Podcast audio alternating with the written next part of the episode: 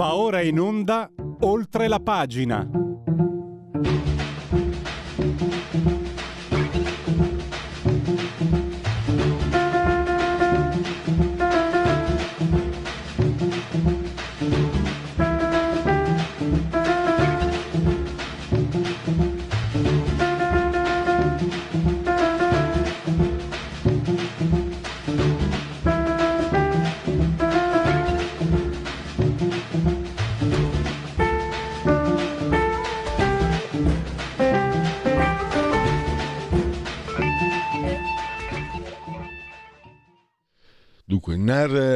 Leggenda che per chi entra dal Piemonte in Lombardia ci sia un cartellone divieto di svolta a sinistra. Sta di fatto che, battuta a parte, lo dicono i numeri, dal 1994, da quando c'è la eh, elezione diretta, a dire la verità la prima volta non era proprio diretta nel 94, comunque dal 94 oggi i presidenti di regione sono sempre stati di eh, sinistra e eh, di destra, in lapsus eh, terrificante. Eh, sono sempre stati di centrodestra e questo anche nonostante magari certi trend nazionali che hanno visto eh, il Pro di 1 il Pro di 2, l'Ulivo impazzare, anche l'epopea di Renzi. Non niente da fare, addirittura abbiamo avuto il quindicennio eh, di, di non 15, no, no 18 anni di eh, Roberto Formigoni. Abbiamo avuto il primo, Paolo Arrigoni era della Lega, scomparso recentemente, poi Maroni, poi Fontana per stare in Lega. E partiamo da qui per capire cosa può succedere tra mh, mm, 30 31 giorni. Lo facciamo con il professor Paolo Natale che abbiamo in collegamento, lo potete leggere sugli statigenerali.com e anche le sue interviste su Italia Oggi, non solo ovviamente. Benvenuto professore, grazie per essere qui con noi. Buongiorno a voi e buon anno, visto che è la prima volta che ci sentiamo qui nell'anno nuovo. Bene, grazie. Ricambiamo. Eh, professore, allora io scherzando ho detto in Lombardia c'è il divieto di svolta a sinistra, però c'è proprio un, uh, un, un trend che, che, sembra essere più di un trend, eh, perché tra l'altro, e dopo le do la parola, osservavo che per esempio eh, Formigoni eh, venne cioè uscì di scena in modo indagato e ciò non cambiò assolutamente il trend. Maroni gli successe e vinse anche contro certe previsioni. E poi lei osservava nel suo articolo sugli Stati Generali che analogo trend registriamo in Veneto. Anche lì Galan eh, uscì, uscì, di scena, uscì di scena, si sente la mia origine nordestina, uscì di scena non proprio bene, portandosi via anche i cessi della, della ricca casa, però sta di fatto che eh, poi è arrivato Zai e ha spopolato eh, lo stesso, cioè è arrivato il centrodestra e ha continuato a spopolare lo stesso. Professore, secondo lei... Eh, c'è, c'è, quel retaggio anticomunista antico che alberga qui nella pianura padana o c'è dell'altro? Ma no, può essere qualcosa di simile, nel senso che certamente se in tutte queste elezioni, nonostante quello che diceva lei prima, anche insomma, un po' sballottamenti politicamente non particolarmente efficaci, soprattutto l'ultimo mandato di Formigoni che venne poi arrestato, eh, se anche situazioni di questo tipo poi non generano un cambiamento eh, a livello appunto di, di voto de, dei lombardi, men che meno dei veneti, dove, dove invece il distacco col centro-sinistra è sempre stato ancora molto molto superiore e probabilmente c'è qualcosa di fondo che, noi, che il centro-sinistra non riesce a far funzionare, comunque fa una proposta che funziona molto, un po' quello che abbiamo detto in questi ultimi anni, cioè sembra che il centro-sinistra abbia molto più appeal nei, nelle fasce un po' più forti della popolazione, invece il centro-destra in quelle più deboli anche se poi quelle più deboli in Lombardia sono effettivamente piuttosto produttive rispetto al sud, eh, certamente in Lombardia sono un po' diverse. Però resta il fatto che mentre nelle grandi città, soprattutto nei capoluoghi di provincia in particolare, il centro-sinistra è riuscita spesso a vincere, soprattutto appunto nelle città più grandi, Brescia, Milano, Bergamo, Mantova, da, quasi da sempre, ma addirittura anche a Varese, eh, mentre invece nella provincia, nelle province, insomma, in, al di là dei capoluoghi, eh, questa capacità di, di, di, di conquistare l'elettorato sembra venire meno. Quindi potrebbe essere anche una differenziazione antropologica, ma forse forse più di tutte è davvero quello che dicevamo, cioè la gente che sta meglio vota un po' centrosinistra, mentre la gente che sta un pochino relativamente peggio vota centrodestra e questo succede molto spesso molto spesso appunto in tutte le province lombarde. Un po' diversa invece la situazione veneta, come dicevamo, perché lì anche le grandi città sono spesso conquistate, Verona prima di tutto, nonostante le ultime elezioni, le grandi città sono spesso anche conquistate da centrodestra, quindi c'è un humus de- leggermente diverso, forse legato proprio all'idea originaria, se, se vi ricordate, della Liga Veneta, della, dell'autonomia veneta che viene sempre incarnata in maniera sempre più efficace dal centrodestra e dalla Lega in particolare, poi adesso negli sviluppi del centrodestra anche con la Meloni che sembra comunque essere appealing anche nell'elettorato, l'ex elettorato leghista. Allora, prima di arrivare ai numeri che lei ha elencato, quindi staremo eh, sugli stati numeri, un'altra mia curiosità, professore. Il Lombardo-Veneto, dall'alta sotto il Po potremmo dire che c'è l'Emilia Toscana, eh, dove anche in Emilia Toscana certe città sono governate dal centro-destra, ma la realtà, eh, il, il, boccone grosso, la realtà regionale è sempre saldamente in mano al centro-sinistra. Però, questa è una mia impressione. Esattamente, sempre mm. meno, ma comunque. Eh? Sempre meno saldamente. Ah, sì, è, vero, è vero. Però mi dà l'idea che mentre l'Emilia, eh, l'Emilia, Toscana sia coperta politicamente, in qualche modo anche gestita, il centrodestra forse non ha eh, questo, un rapporto con il territorio che lo approva, lo approva al dunque, però dopo magari non c'è, non lo so, mi sembra che non ci sia lo stesso, cioè eh, si, si, dice di emiliani toscani sono comunisti, sintetizzo brutali, brutalmente, magari nel Lombardo-Veneto non si dice sono di destra generalmente.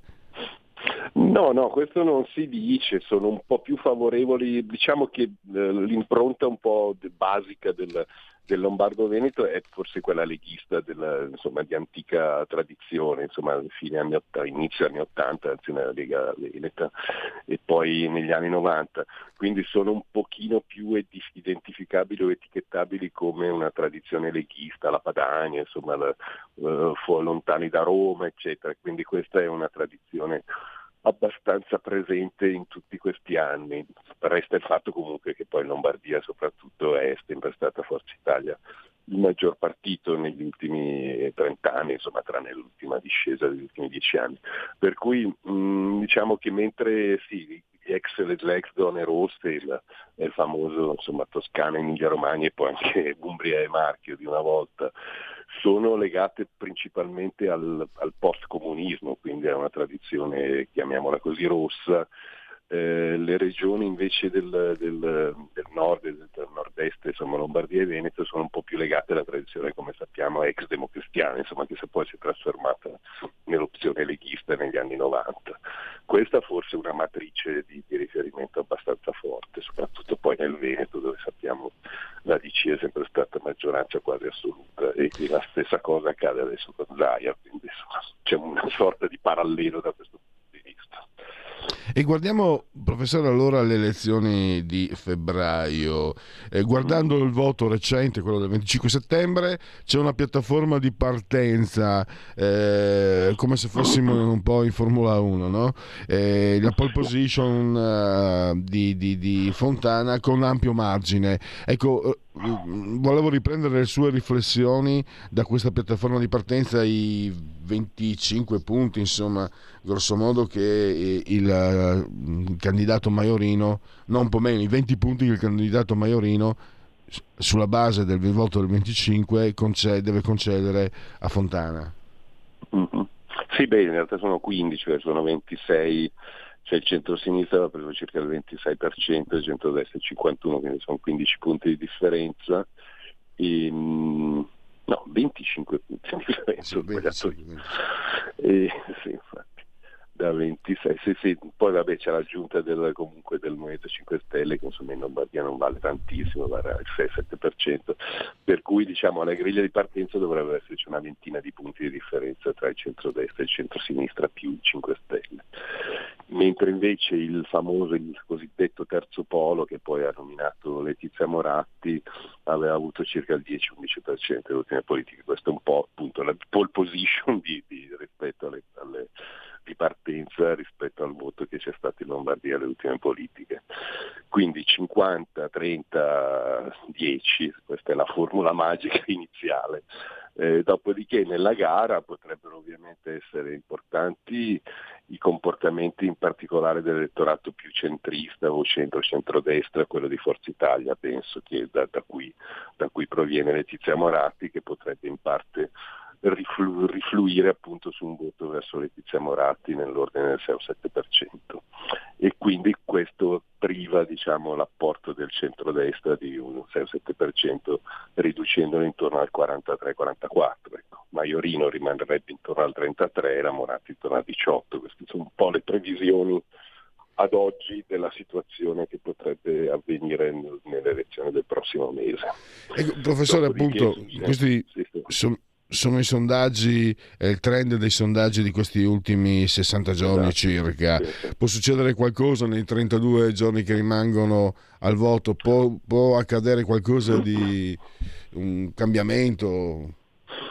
Ma secondo me può accadere poco, cioè, probabilmente ci sarà ovviamente qualche limatura in basso o in alto de, de, dei vari candidati, ma se non c'è, insomma, se non accade un avvenimento epocale, insomma, per cui viene colto in fragranza uno dei candidati so, a rubare la marmellata, probabilmente i mutamenti saranno nell'ordine del 2-3%, quindi la vittoria mi sembra quasi assicurata per Fontana, il secondo posto per, per Maiorino, il terzo posto per, per Letizia Moratti. Mm, l'unica cosa che potrebbe far cambiare idea, appunto come dicevo prima, è qualcosa per esempio sulle magagne forse della, della così della sanità in Lombardia che insomma abbiamo visto nel passato che alcuni personaggi sono stati a cominciare dallo stesso Formigoni di una volta, ma comunque il rapporto con, con, il problema o il tema sanitario e con le strutture sanitarie, soprattutto private, in Lombardia è stato un pochino così, non del tutto legale in qualche modo, insomma comunque non del tutto onorevole.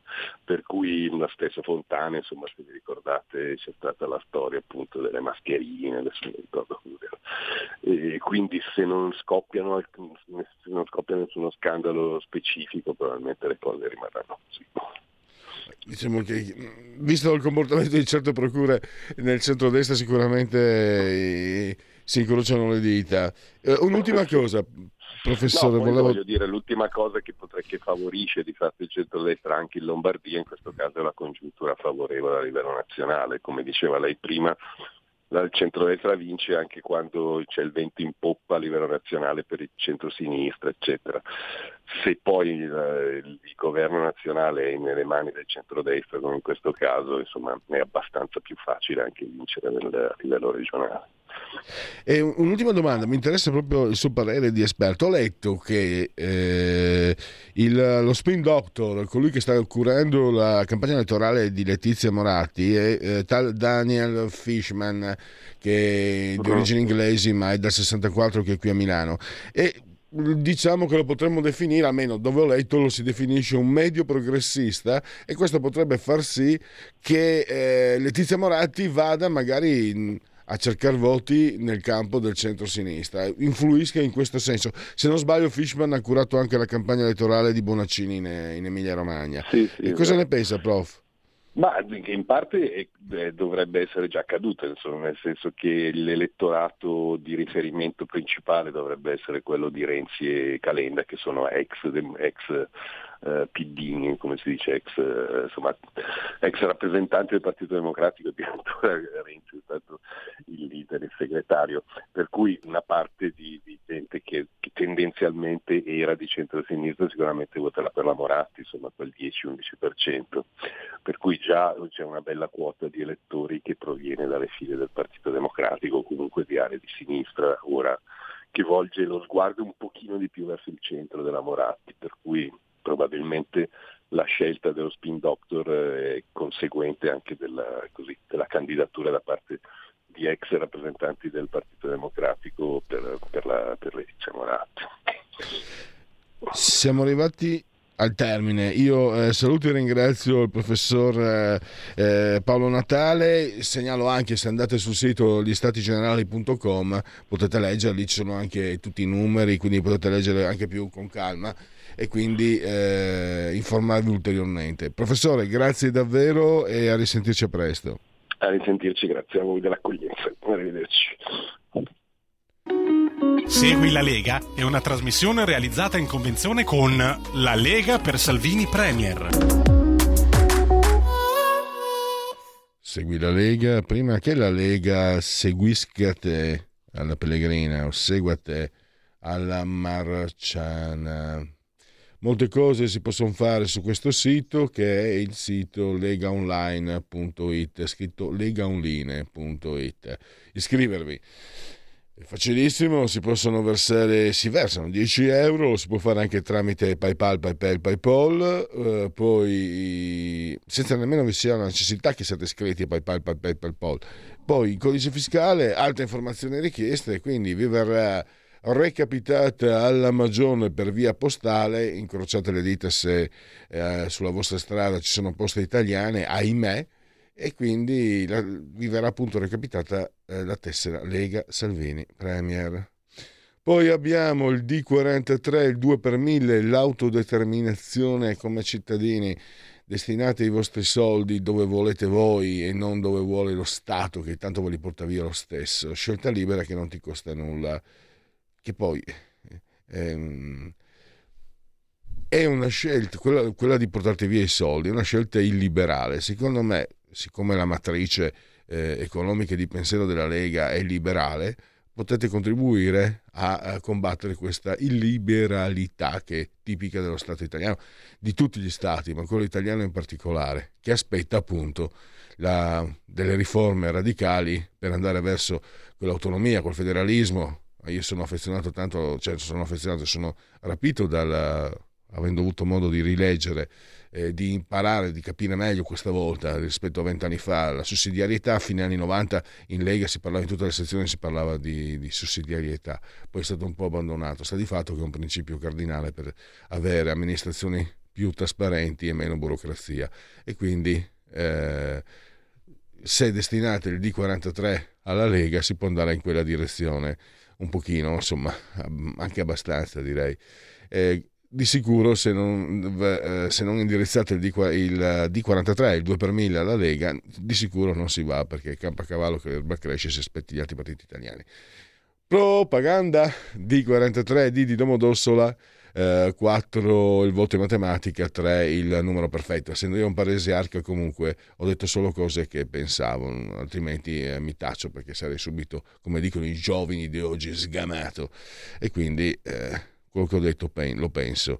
Eh, poi, quindi, eh, oggi siamo, vediamo un po' eh, se ci sono appuntamenti eh, radio-televisivi di esponenti politici della Lega eh, che siano in corso d'opera nelle prossime ore.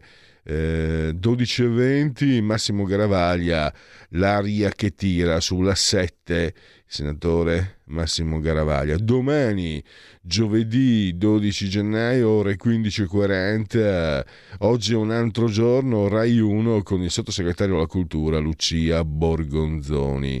E direi che per Segui la Lega sa suffi. Segui la Lega è una trasmissione realizzata in convenzione con La Lega per Salvini Premier. La chiusura di questa prima parte, vi ricordo dopo con Corrado Cone parleremo del diavolo. E no, non il Milan, il male, Belzebù, Astaroth e non so cos'altro. Poi con Matteo Fais parliamo di mangiare insetti. I convenevoli formulaici me li sono uh, mangiati adesso, quindi eh, a dopo per i convenevoli formulaici. Time out.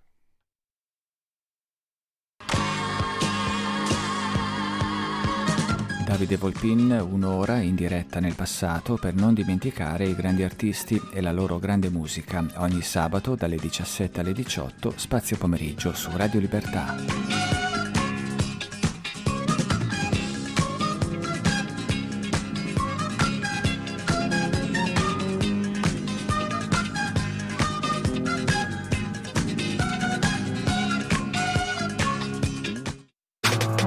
Stai ascoltando Radio Libertà. La tua voce libera, senza filtri né censura. La tua radio.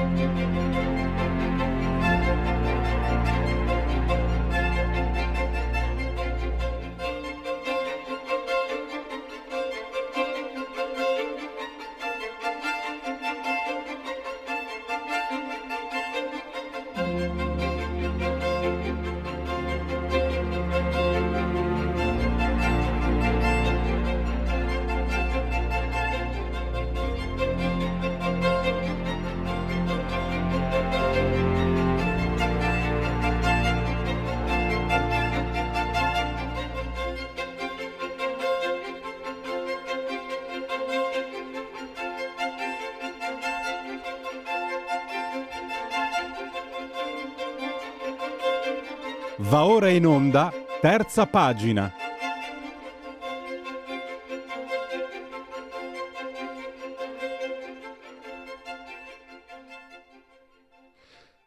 Parlando del diavolo, restiamo sulla cronaca perché in questi giorni padre Georg, Georg Gershwin ha detto in Vaticano il diavolo ha agito in questi anni contro Benedetto XVI quindi in periodi così, tra virgolette, moderni, eh, l'evocazione del diavolo colpisce. In realtà eh, stiamo parlando il male e ci sono riflessioni che hanno attraversato la storia dell'uomo, come inevitabile che sia, che non può non interrogarsi sul chiamatelo male, diavolo, Belzebù, quello che volete. Domenica, eh, domenica scorsa è apparso sulle pagine di Libero un articolo secondo me davvero, davvero notevole, molto molto uh, bello. È stato davvero, domenica valeva proprio la pena uh, comprare i giornali, non, vale sempre la pena, ma perché c'era l'articolo dell'ospite che abbiamo adesso e poi c'era anche uh, sul giornale Mascheroni e, sui, su, e Doninelli su Italo Calvino. Quindi eh, non comprate i giornalacci, quegli altri giornalacci di altre bande politiche, però tanto una, eh, dottor Ocone, intanto le do il benvenuto e la ringrazio della sua presenza. Sì, grazie. E sono contento che l'articolo sia stato, insomma, abbia fatto una bella impressione. Ecco. Ecco, dottore, io non sono, per carità, non ho detto ai lavori, non sono intellettuale, non ho la preparazione, eccetera, però eh, è un po' un mestiere seguire. E domenica c'è stata la smentita clamorosa di quello che ogni tanto si sente dire da qualche scarsi del fatto quotidiano. A destra non c'è cultura. Perché i giornali... Allora, succede sempre, tutti i giorni, con i giornali, chiamiamoli così, di destra, ma domenica, secondo me, si sono trovati eh, picchi molto alti. E le dico da lettore, dottor Ocone, che leggendo leggendo lei e leggendo, non dovrei dire la concorrenza, ma leggendo eh, Mascheroni, ho anche percepito una, eh, un'attitudine divulgativa eh, diversa. Se leggo su Repubblica, ci sono bellissimi articoli per carità anche su Repubblica, anche sul Corriere, ma c'è un'attitudine diversa, un'attitudine divulgativa diversa. Secondo me c'era anche maggior freschezza in, quelli, in quegli articoli che ho letto uh, domenica. E Mm, questo era quello che volevo, sì, ci tenevo anche a dirlo come lettore prima ancora che come giornalista. E parliamo appunto di, del diavolo, del male, perché eh, lei appunto ha scritto eh, una, ehm, ha fatto una panoramica sul fatto dell'uomo che si interroga. No? allora parto, parto dalla, da quello che ho percepito. Dunque, eh, l'uomo è, eh, è libero arbitrio, il male è il diavolo e fin lì l'uomo con il suo libero arbitrio lo sceglie il male. In realtà poi ci sono invece degli interrogativi e il XX secolo li ha uh, sviscerati, li ha enunciati in maniera ancora più clamorosa. Do- io riprendo anche quello che lei ha scritto di Adorno, si può pensare a una poesia dopo l'olocausto. Eh, e così, non solo l'olocausto, io ci aggiungerei anche Hiroshima e Nagasaki. Ma come può Dio permettere questo? E se permette questo vuol dire che anche lui è malvagio. Se è malvagio non è Dio, non è come io l'ho immaginato. Cioè si comincia a, a creare un loop di pensieri eh, dalla quale si rischia veramente di, di, non uscire. Tra l'altro lei cita anche... Eh, Croce, anche Croce però dà, dà, dà, delle spiegazioni, dà delle letture, una lettura duplice, poi eh, Parison, spero che la pronuncia sia giusta, eh, anch'esso dà delle spiegazioni molto interessanti, però forse è inevitabile, a conclusione non ci si può arrivare, non su questa terra. Eh, a lei la parola, dottor Ocone. Sì, eh, lei ha posto mm, perfettamente eh, diciamo, i termini del problema. Eh, se Dio è onnipotente, non potrebbe tollerare la presenza di un'altra divinità, seppure del male, quale è Satana, il diavolo. Eh, se Dio è, è l'origine di, eh, dello stesso male, è un Dio eh, malvagio, cattivo, e che questo con, eh, diciamo, contrasta con la nostra idea eh, di Dio. E quindi il problema del male si pone in questi termini, ma si pone dagli albori della civiltà, è un problema che accompagna tutta la storia della civiltà occidentale, della civiltà umana, e basti pensare che queste domande se le poneva già il libro di Giobbe, per esempio, eh, nel Vecchio Testamento. E, e, ovviamente sono domande a cui, insomma, io dicevo la ragione fa tilt, a cui la ragione non può dare una risposta, può solo interrogarsi, perché veramente qui si tocca il limite eh, del, insomma, della ragione umana.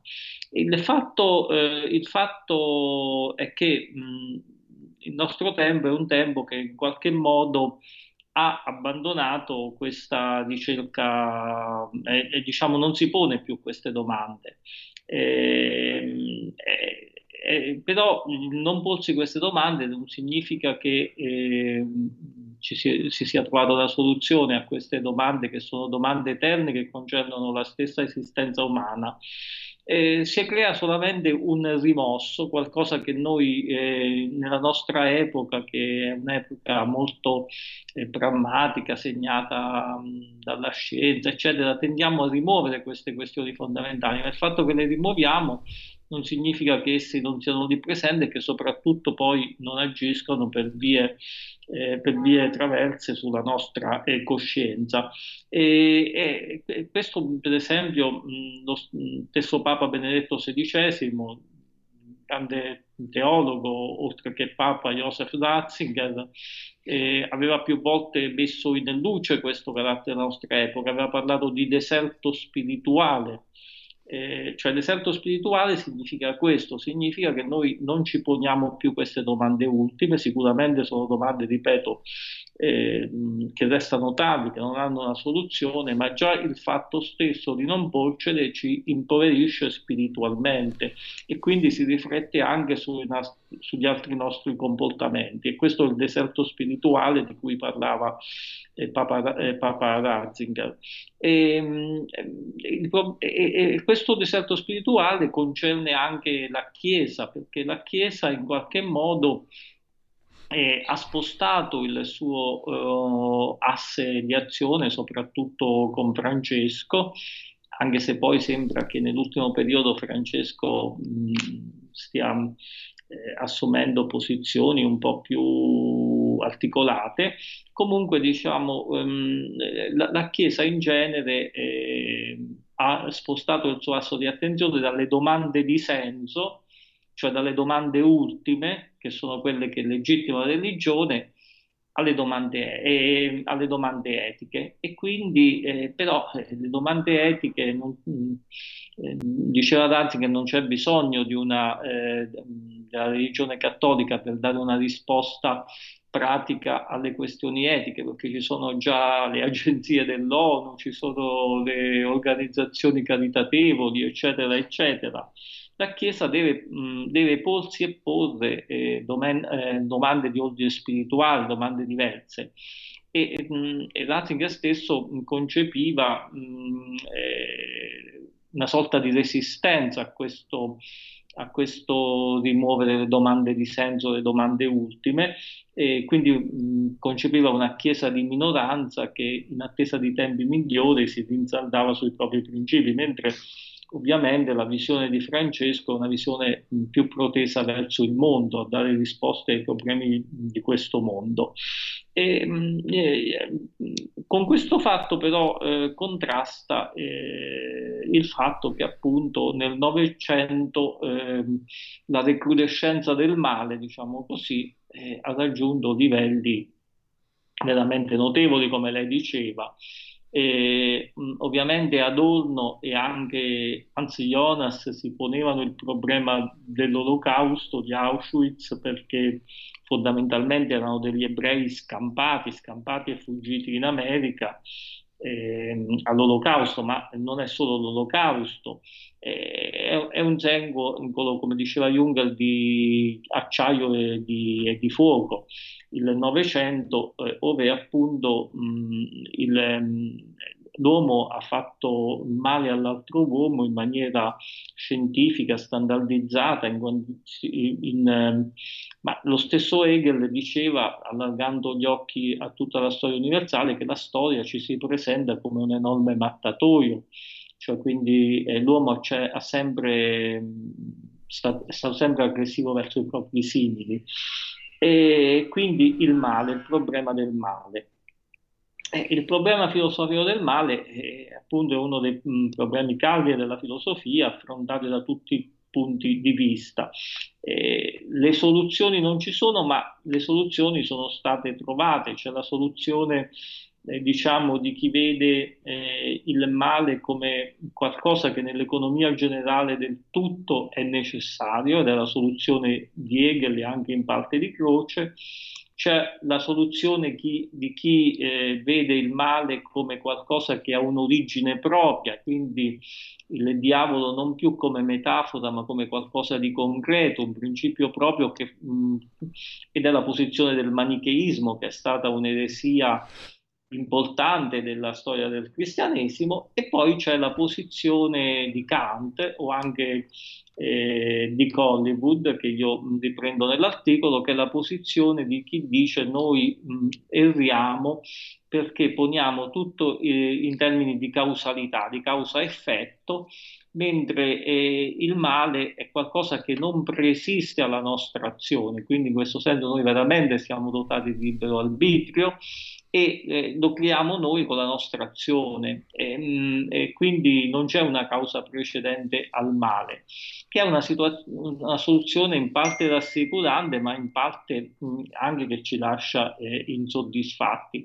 Da tutta mm, questa riflessione quello che si può ricavare è che eh, appunto io ne ricavo insomma lo stesso insegnamento che ci ha dato Razzi, che visto che poi tutta questa discussione è andata in qualche modo da lui o, o quantomeno da una frase eh, da una frase del suo segretario particolare, padre Gerstein. E, e, e cioè che cosa? Cioè il fatto che eh, appunto eh, lì dove eh, l'uomo contemporaneo sbaglia nel ritenersi più evoluto, più avanzato perché ehm, ha, rimosso questi problemi. Eh, perché, eh, e quindi di essere un uomo razionale di fronte a epoche precedenti che erano mitologiche e superstiziose, a parte che la stessa scienza, la stessa eh, politica eh, possono assumere caratteri mitologici, cioè diventare dei feticci, il fatto è che eh, è che non si tratta di un progresso ma casomai di un regresso, cioè di un impoverimento di senso, di una, eh, di una non comprensione della eh, nostra finitezza, quindi della eh, condizione umana in quanto tale.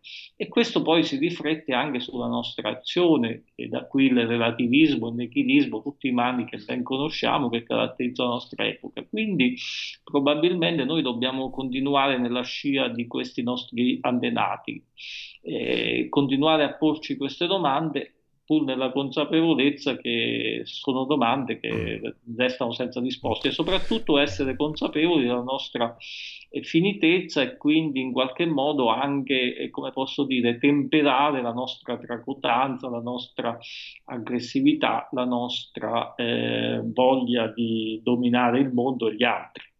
Ecco, eh, mi interessava anche eh, il pensiero di Croce, no? mi sembra di aver capito che offre mm, due posizioni. Il male eh, come, come, in realtà quello che vediamo noi come male appartiene a un disegno superiore, però poi c'è anche eh, il fatto, dice Croce, traendo dal suo articolo, dottor Roccone, il male non è redimibile, no? l'anticristo che in noi ha segnato la nostra esistenza. Qui mi sembra addirittura, non sono un teologo, eh, però... Mh, mm, mi ero interessato, letto, mi sembra addirittura quasi eh, un principio giansenista, cioè caro essere umano, sbattiti pure, però eh, hai, hai, comunque un destino eh, segnato in ogni caso. Grosso modo, eh, non, non, so se questo è il pensiero proprio di Croce, è una mia interpretazione partendo ah, da quello che ho letto del suo articolo. Sì, eh, la Croce parte da una posizione hegeliana e Hegel eh, appunto mh, è una, quella di Hegel è una posizione assolutamente razionalistica, immanentistica dove diciamo è tutto ridotto a questo nostro mondo, in qualche modo è la storia che diventa tra virgolette, una divinità in, in, concezioni di questo tipo. Parte da questa concezione, la sua formazione è sicuramente hegeliana, eh, però poi nell'ultimo periodo del suo pensiero, negli ultimi 10-15 anni della sua attività, il suo pensiero diventa molto interessante perché appunto in qualche modo c'è una svolta e Croce si pone questi problemi, assume una posizione meno, meno come posso dire, mh, provvidenzialistica e meno ottimistica sulle, sulle sorti del mondo. E, è molto interessante anche da un punto di vista pratico mh, chiedersi perché mh, il pensiero di Croce abbia subito questa, eh, questa trasformazione nell'ultimo periodo. E, ehm, e, io credo ehm, di non andare troppo lontano che, mh, mm, se, che eh, ciò sia avvenuto per due motivi. Ovviamente per eh, l'irrompere dei totalitarismi in tutta la loro forza e prepotenza, eccetera, che quindi è stato un trauma per la, la, tutta la coscienza europea, per tanti intellettuali, non solo per Croce, ma forse anche eh, aver compreso che, ehm, che il comunismo era, eh, era eh, un totalitarismo uguale agli altri. Perché dico questo? Perché in sostanza non è, mh, Croce si rende conto, soprattutto sul finire della guerra, che sconfitto il fascismo eh, un altro e pericoloso male eh, insomma, sta, eh, è ancora presente, che è il male del comunismo. Ed è quando lui parla di anticristo, a volte eh, si riferisce proprio al comunismo, definisce il comunismo come l'anticristo, come qualcosa cioè, di profondamente contrastante con eh, le idee di umanità, di bontà, eccetera. E, e, e, quindi, e, e, quindi, insomma è molto interessante quest'ultima fase del pensiero crociano dove Croce veramente poi diventa un isolato in patria perché gli intellettuali, anche i suoi allievi, fra l'altro assumono altre diverse posizioni più orientate a sinistra, diciamo così semplificando. E poi c'è tutto il discorso della crisi della civiltà eh, lui sente molto il venir meno di un mondo, di una civiltà mh, mm, eh, an- antica. E fra l'altro eh, lui eh, che in qualche modo aveva sempre affermato questa dialettica in cui alla fine anche il male serviva al bene, era l'uomo di affari del buon Dio, come, come lui diceva eh, seguendo altri autori, eh, che questa dialettica non regga più, lui se ne accorge eh, in, una, in, un passo secondo me bellissimo, che è un passo che sta, eh, eh, se ricordo bene, proprio nel saggio sull'anticristo o nella fine della civiltà, in questo momento non ricordo. Comunque diciamo, è comunque l'ultimo croce. In questo passo lui dice che la civiltà liberale, la civiltà occidentale, che eh, noi non dobbiamo concepirla in un'ottica eh, di progresso sempre maggiore, ma dobbiamo pensarla piuttosto come la ginestra di Leopardi, cioè come un fiore che è sbocciato eh, all'improvviso eh, in un um, contesto eh, del tutto opposto è, è, è, un fiore molto fragile che all'improvviso un non nulla, eh, che sia uno spirale di vento oppure la lava del Vesuvio, possono in qualche modo buttare giù. Quindi c'è, eh, c'è l'idea che la, che la, civiltà occidentale, la civiltà liberale, il mondo di ieri in cui Croce credeva, possa eh, in un modo o nell'altro prima o poi eh, scomparire, quindi viene meno proprio l'idea di progresso eh, e quindi che anima, come sappiamo, la cultura moderna che è tutta improntata da questa idea eh, che poi appunto, come tante volte abbiamo detto in questa eh, trasmissione, assume dei caratteri parodistici nel progressismo, eh, nel progressismo estremo, quello che giudica un progresso, che so, eh, l'abbandono la creazione dell'uomo indifferenziato, diciamo così, quindi la, l'abbandono della, eh, de, delle tradizionali distinzioni fra uomo e donna, oppure che so, il politicamente corretto spinto eh, agli estremi più parossistici. E, e, mi ha anticipato perché volevo proprio chiedere eh, questa specie di, di, relativismo moderno del, del, pensiero politicamente corretto. Eh, dottor Ocone, siamo arrivati al termine dello spazio disponibile. Io la ringrazio ancora e a risentirci a presto. A presto, grazie, grazie. Abbiamo pochi minuti, allora togliamo la condivisione e... No, lo devo dire perché non appare nello schermo, quindi non essendo sicuro, in realtà mi fido ciecamente di Federico, dottor Borsari, saldamente assiso sulla tolla di comando in regia tecnica. Sapete cosa c'è? Quasi quasi espleto i convenevoli formulaici per ricordarvi che siete simultanei anche una Radio Libertà. E quando sono scoccate le 11.26 il dottor Federico Borsari si lamenta sulla tolla di comando di energia tecnica insieme a me è sospeso a 78 metri sopra il livello del mare 25 gradi centigradi sopra lo zero interni fa caldo 7,6 invece esterni, 53% l'umidità e 1021.1 millibar la pressione. Come sempre un abbraccio forte forte forte che è rivolto alla signora Carmela, alla signora Angela, alla signora Clotilde che ci seguono, ma vi garantisco che pure ci seguiscono dal televisore sul canale 252 252 perché questa è Radio Libertà è diventata anche una radiovisione. Chi si abbona alla Radio Libertà Campa oltre cent'anni, meditate gente, meditate. Potete naturalmente continuare tranquillamente a farvi culare dalle Algido, dall'Algido suono digitale della Radio DAB, così come seguirci ovunque voi siate, grazie all'applicazione iOS Android con eh, smartphone, iPhone, tablet, mini tablet, iPad, mini iPad. Alexa, accendi Radio Libertà, passa parola, ve ne saremo riconoscenti. Smart TV, Fai TV, poi siamo eh, Radio Libertà sbarcata su Twitch, un nuovo social, eh, ha la sua pagina Facebook, è ritornata su YouTube e vi segnalo da ultimo, eh, se, ba, com'era? Eh, ultimo ma non ultimo, volevo dirlo in, in inglese ma mi sono inciampato, eh, il sito radiolibertà.net. Andiamo a leggere questi sondaggi, uh, la sinistra, no, si, non si comincia a me, con la sinistra. Allora, allora, a last but not least, last but not least, eh, oh, eh, non, facevo fatica già con l'italiano, figuriamoci. Allora, Fratelli d'Italia, questo è appunto è un uh, sondaggio, sondaggi di Agora, 28,6, 17,5 5 Stelle, 16,7 il PD, eh, Lega 9,2, eh, Calenda 8,2, Forza Italia 7. Lo chiudo e poi andiamo, ce n'è un altro, eh, velocemente questo allora. SVG, la 7.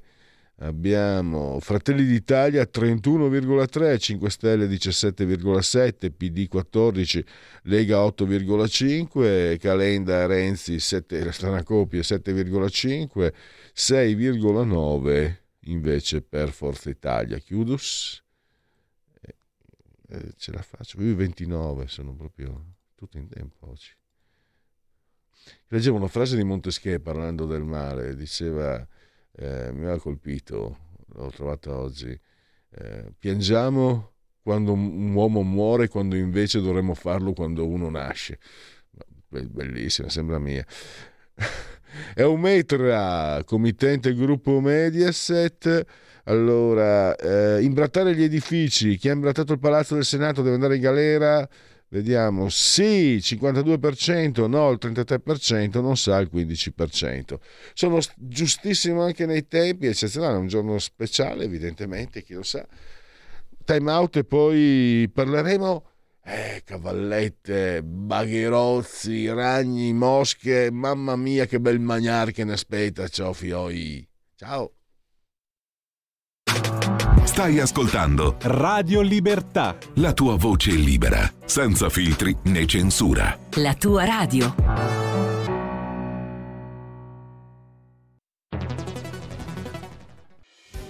Quotidiano di Sicilia, il quotidiano d'Italia, l'informazione che ribalta i luoghi comuni, una vera visione dei fatti, l'Italia vista da sud. Ogni siciliano che vive in Italia e nel mondo è una risorsa, è protagonista della crescita della nostra nazione. Dai forza alla crescita della nostra isola, abbonandoti al QDS digitale più archivio a soli 99 euro annui. Quotidiano di Sicilia, il quotidiano d'Italia, una scelta di valore.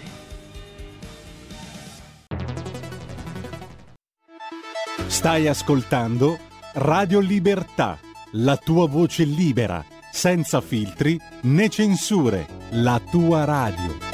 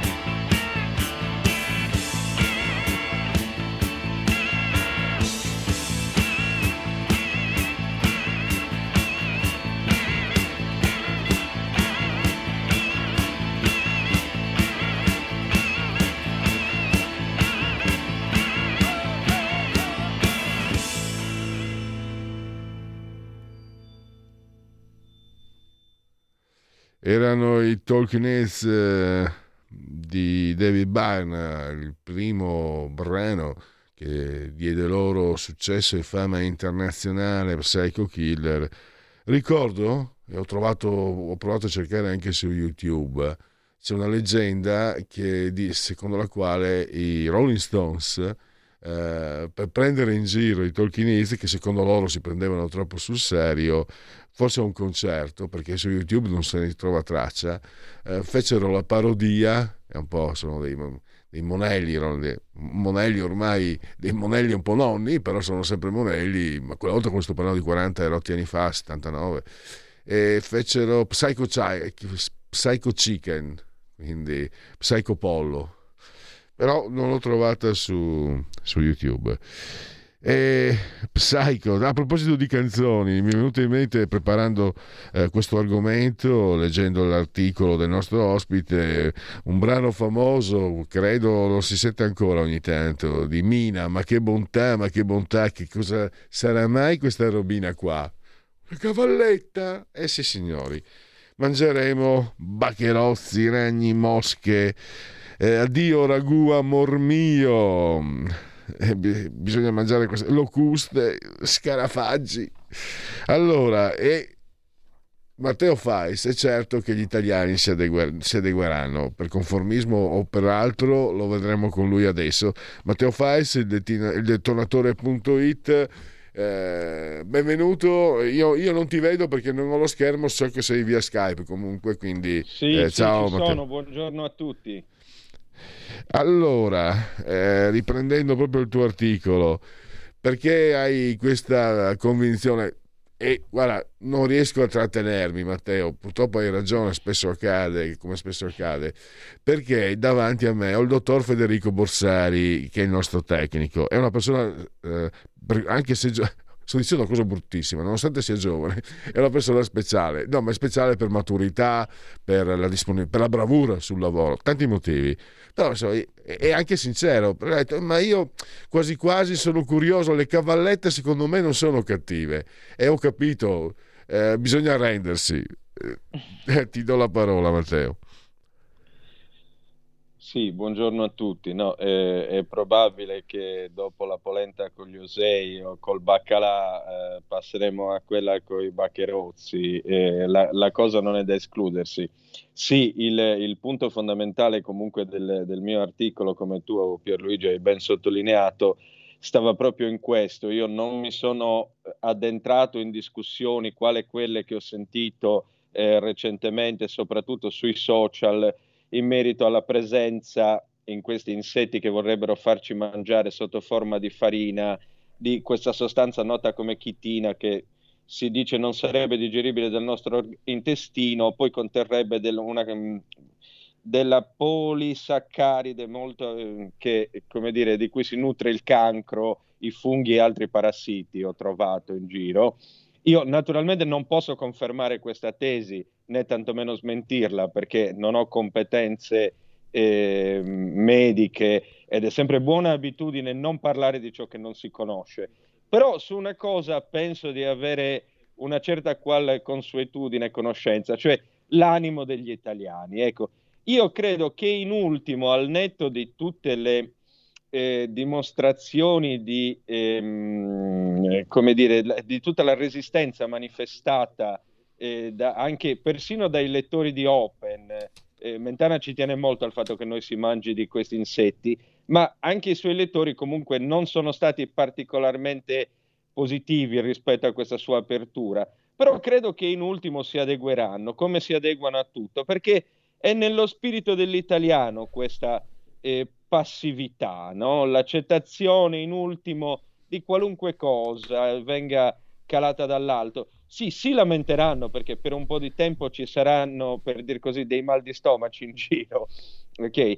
Però in ultimo sono, sono convinto che cederanno. Cederanno perché gli faranno credere che questa è l'unica via eh, compatibile con eh, il mantenimento di una certa condizione ambientale che descrivono come in, continuo peggior- in costante peggioramento. Quindi sì, credo che alla fine non, non ci sarà alternativa, cederanno. o comunque non reagiranno come si dovrebbe reagire, avrebbero già dovuto farlo, perché vorrei far notare, questi cibi sono già in circolazione. Eh, proprio poc'anzi ho visto eh, che la, la, foto di uno scaffale nel Bresciano dove c'erano le patatine fatte con farina di insetti, le patatine quelle solite che si trovano al supermercato, voglio dire. Eh. E, e così come eh, c'è questa nota catena di, di cibo, la, la, Fucibo appunto si chiama, l'ho nominata anche nell'articolo e prima sono andato a verificare io stesso sul loro sito internet che sì, in effetti già producono eh, dei, degli snack a base, a base di farina di insetti. La giustificazione che portano ehm, per, per, questa loro scelta aziendale è questa.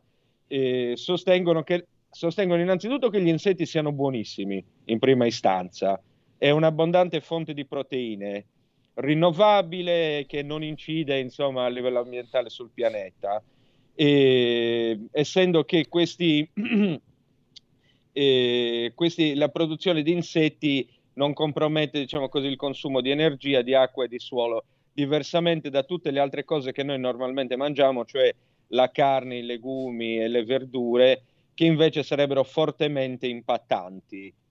E, al netto del fatto che ciò possa essere vero o meno, eh, è sicura una cosa, eh, se noi non desiderassimo eh, ingurgitare di questa roba col vino novello, beh, probabilmente reagiremo in un altro modo, ma non vedo, non vedo la, mh, piazze pronte a, a manifestarsi contro la situazione che si sta andando a delineare.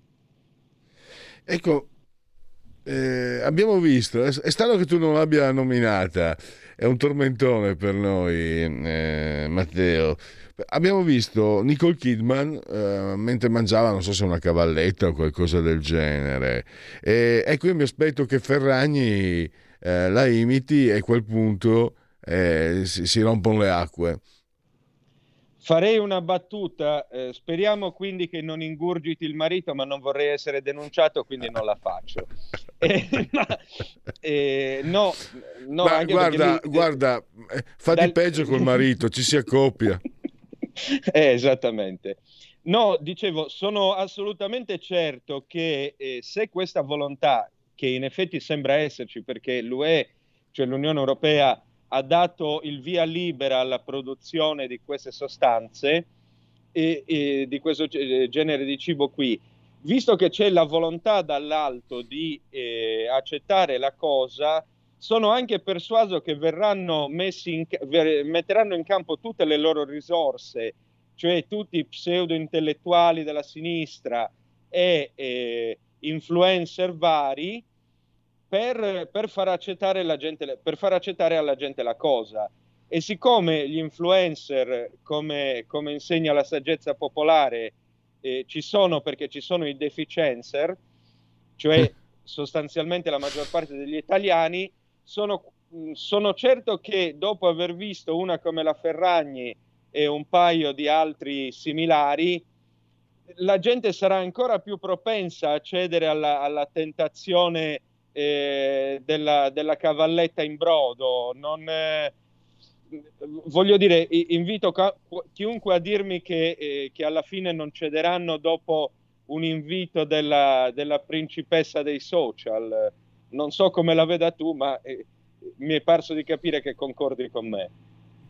Tanto io dal punto di vista culinario ho, un sentimento anche di avversione per questo diffondersi di quella robaccia, il, sushi, ma anche amici cari, persone care mangiano il sushi e quindi per quello ieri leggendo il tuo articolo insomma convenivo con quello che dici te, diventerà una moda e mi sono anche chiesto, eh, ma con metto una vino... postilla al tuo discorso, però, Pierluigi. Prego, il, prego. Il, sushi, il, sushi, è un'arte eh, millenaria eh, inventata dai giapponesi che eh, basterebbe guardarsi anche un qualunque video eh, tutorial su YouTube di come viene fatto per capire che c'è una maestria dietro eh, assolutamente senza precedenti, cioè i giapponesi hanno veramente dato vita a, a un'arte culinaria che credo non abbia eh, non possa conoscere confronti al mondo.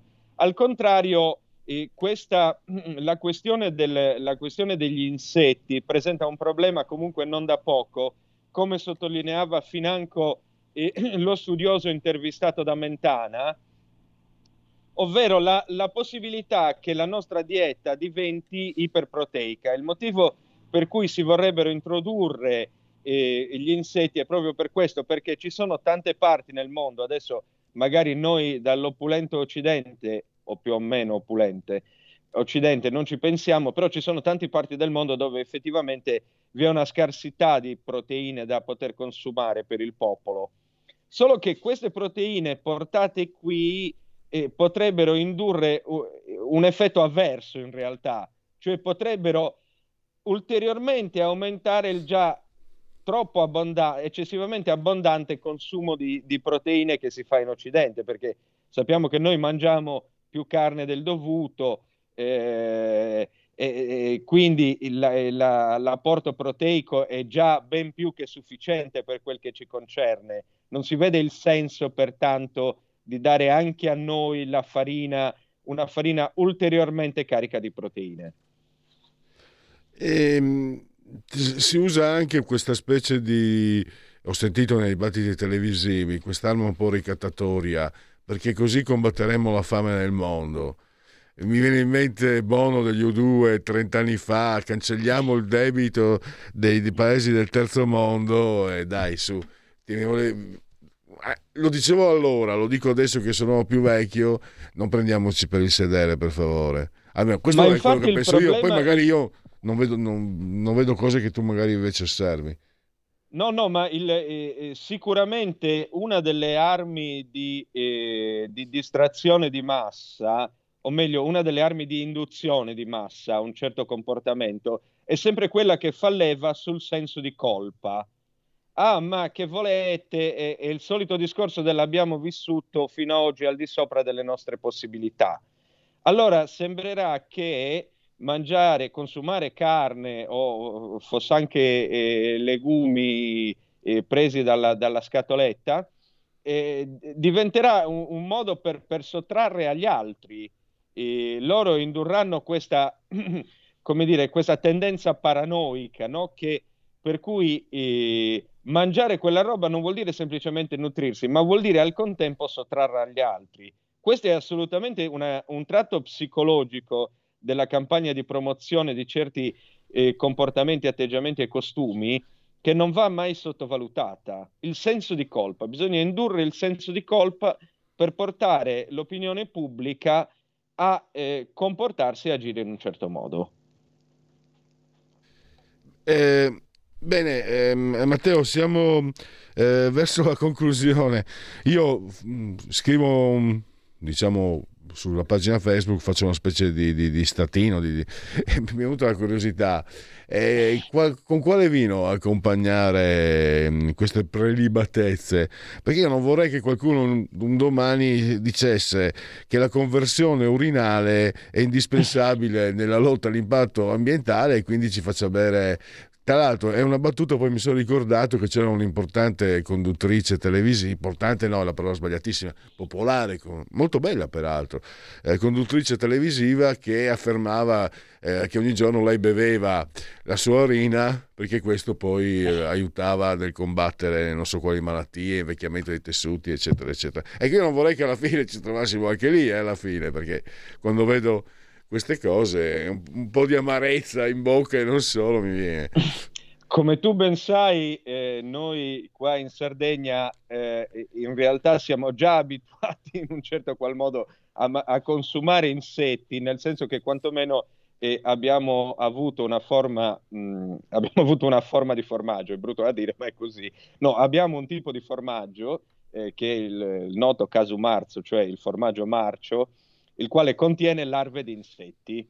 Eh, no, infatti l'UE, eh, l'Unione Europea, l'ha proibito, questo formaggio che, che, in Sardegna si fa dalla notte dei tempi, suppongo dai nuraghi, dai, dal tempo dei nuraghi. Ecco, anche, scusa, ieri, ieri, scusami, scusami eh, Matteo, ne parlavamo ieri, poi mi è venuto, dopo abbiamo fatto una bella chiacchierata ieri, ecco, sai che io sono ghiotto del caso Marzo e quindi entro già in contraddizione come il mio splendido tecnico, lui mangerà le cavallette, io ho già mangiato i vermi, tanto ho mangiato anche il verme della tequila, ma quello mi ha fatto schifo, invece i vermicelli del caso Marzo sono squisiti, mi piacciono da morire. E questo però la, mi, era già, mi era già venuto come pensiero quando avevo scoperto appunto che l'Unione Europea lo aveva proibito, cioè proibisci il caso Marzo, però ammetti eh, i baccherozzi. Francamente è, è, è, l'ennesimo episodio di contraddizione e di scarsa credibilità poi che hanno queste istituzioni condotte in questa maniera. Eh, perché io lo ribadisco, bisognerebbe ripeterlo la nausea, non siamo contro l'Europa, siamo contro questo tipo di istituzioni che fanno queste stupidaggini, ma peggio che stupidaggini, castronerie.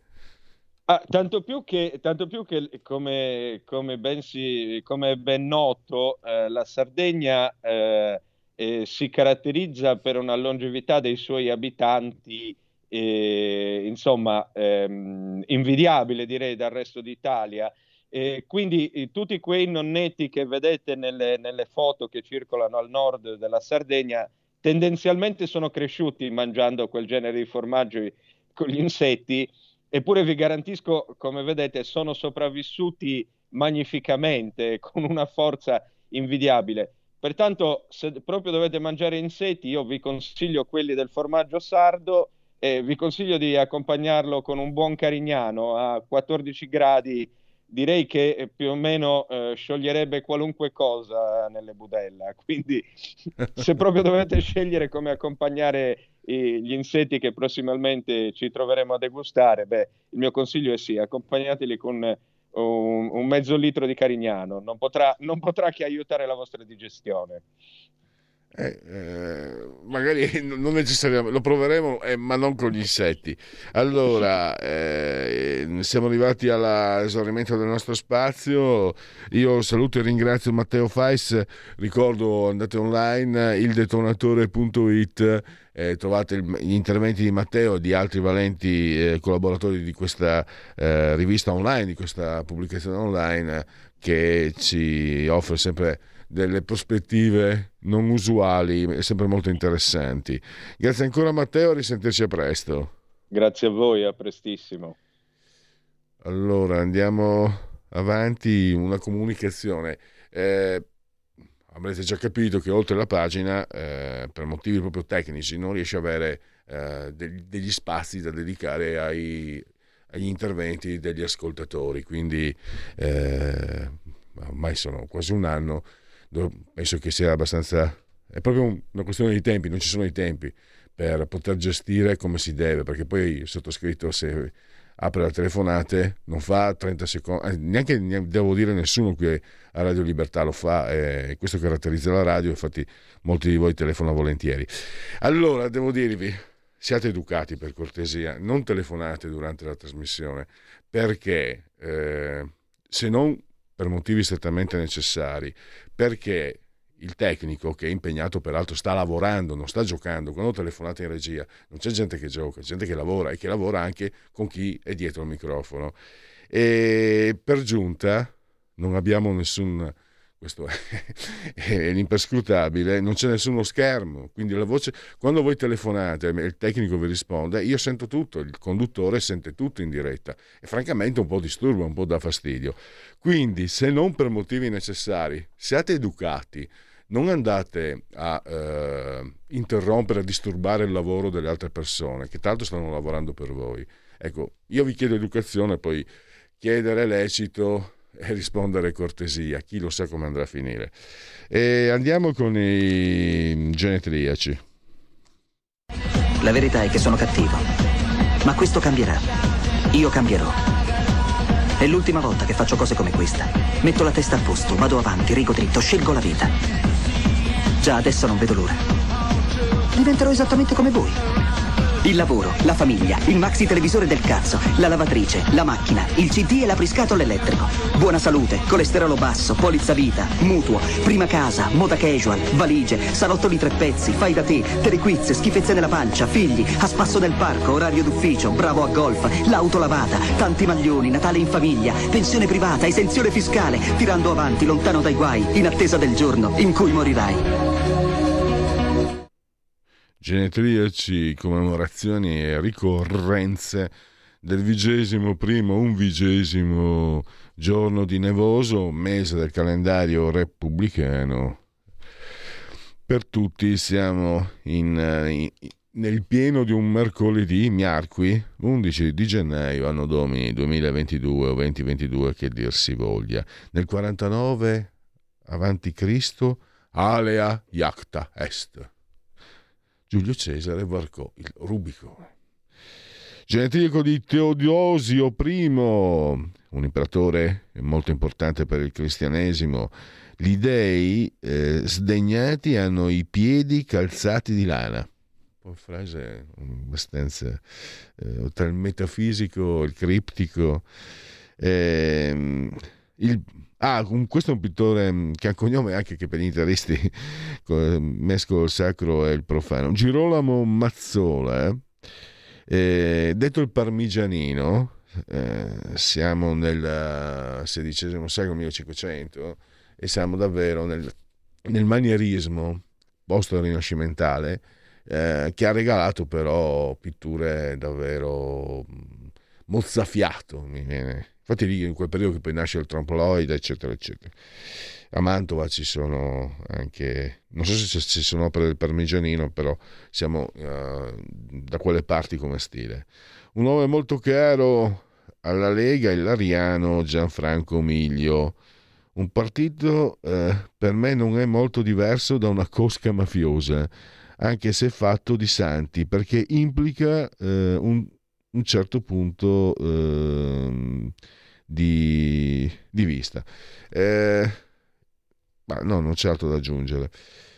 Uh, il Righi, chi ha visto come me diverse volte gli amici miei si ricorderà di Bernard Blier, e lo storico Ernst Nolte, eh, che fu anche molto criticato per aver eh, definito il nazismo e il fascismo come reazione al comunismo, toti, totalitarismi. È stato per molti anni disegnatore di Tex, Guglielmo Letteri o Letteri, eh, Giusto Pio, che è stata la fortuna di Battiato, Giusto Pio da Castelfranco, Veneto. Eh, poi abbiamo eh, Nicoletta Orsomendo, la signorina Buonosera, Beneventana, e poi uno dei film più, come dire, eh, destabilizzanti, Uccelli di Hitchcock, il finale. Ecco, l'attore era Rod Taylor, il Massimo Lopez, nato ad Ascoli dei genitori napoletani, c'è anche il trio comico, e poi da Rignano sull'Arno, eh, in politica chi ha paura perde. Chi, no, chi, può averlo detto se non Matteo Renzi? Auguri anche a lui. Quindi. Siamo arrivati conclu- alla conclusione di questo oltre la pagina odierno. Non mi resta che ringraziare il dottor Federico Borsari, saldamente sulla regia di tecnica, sulla tolda di comando in regia tecnica e ringrazio anche voi per aver scelto anche oggi a Radio Libertà. Buon proseguimento.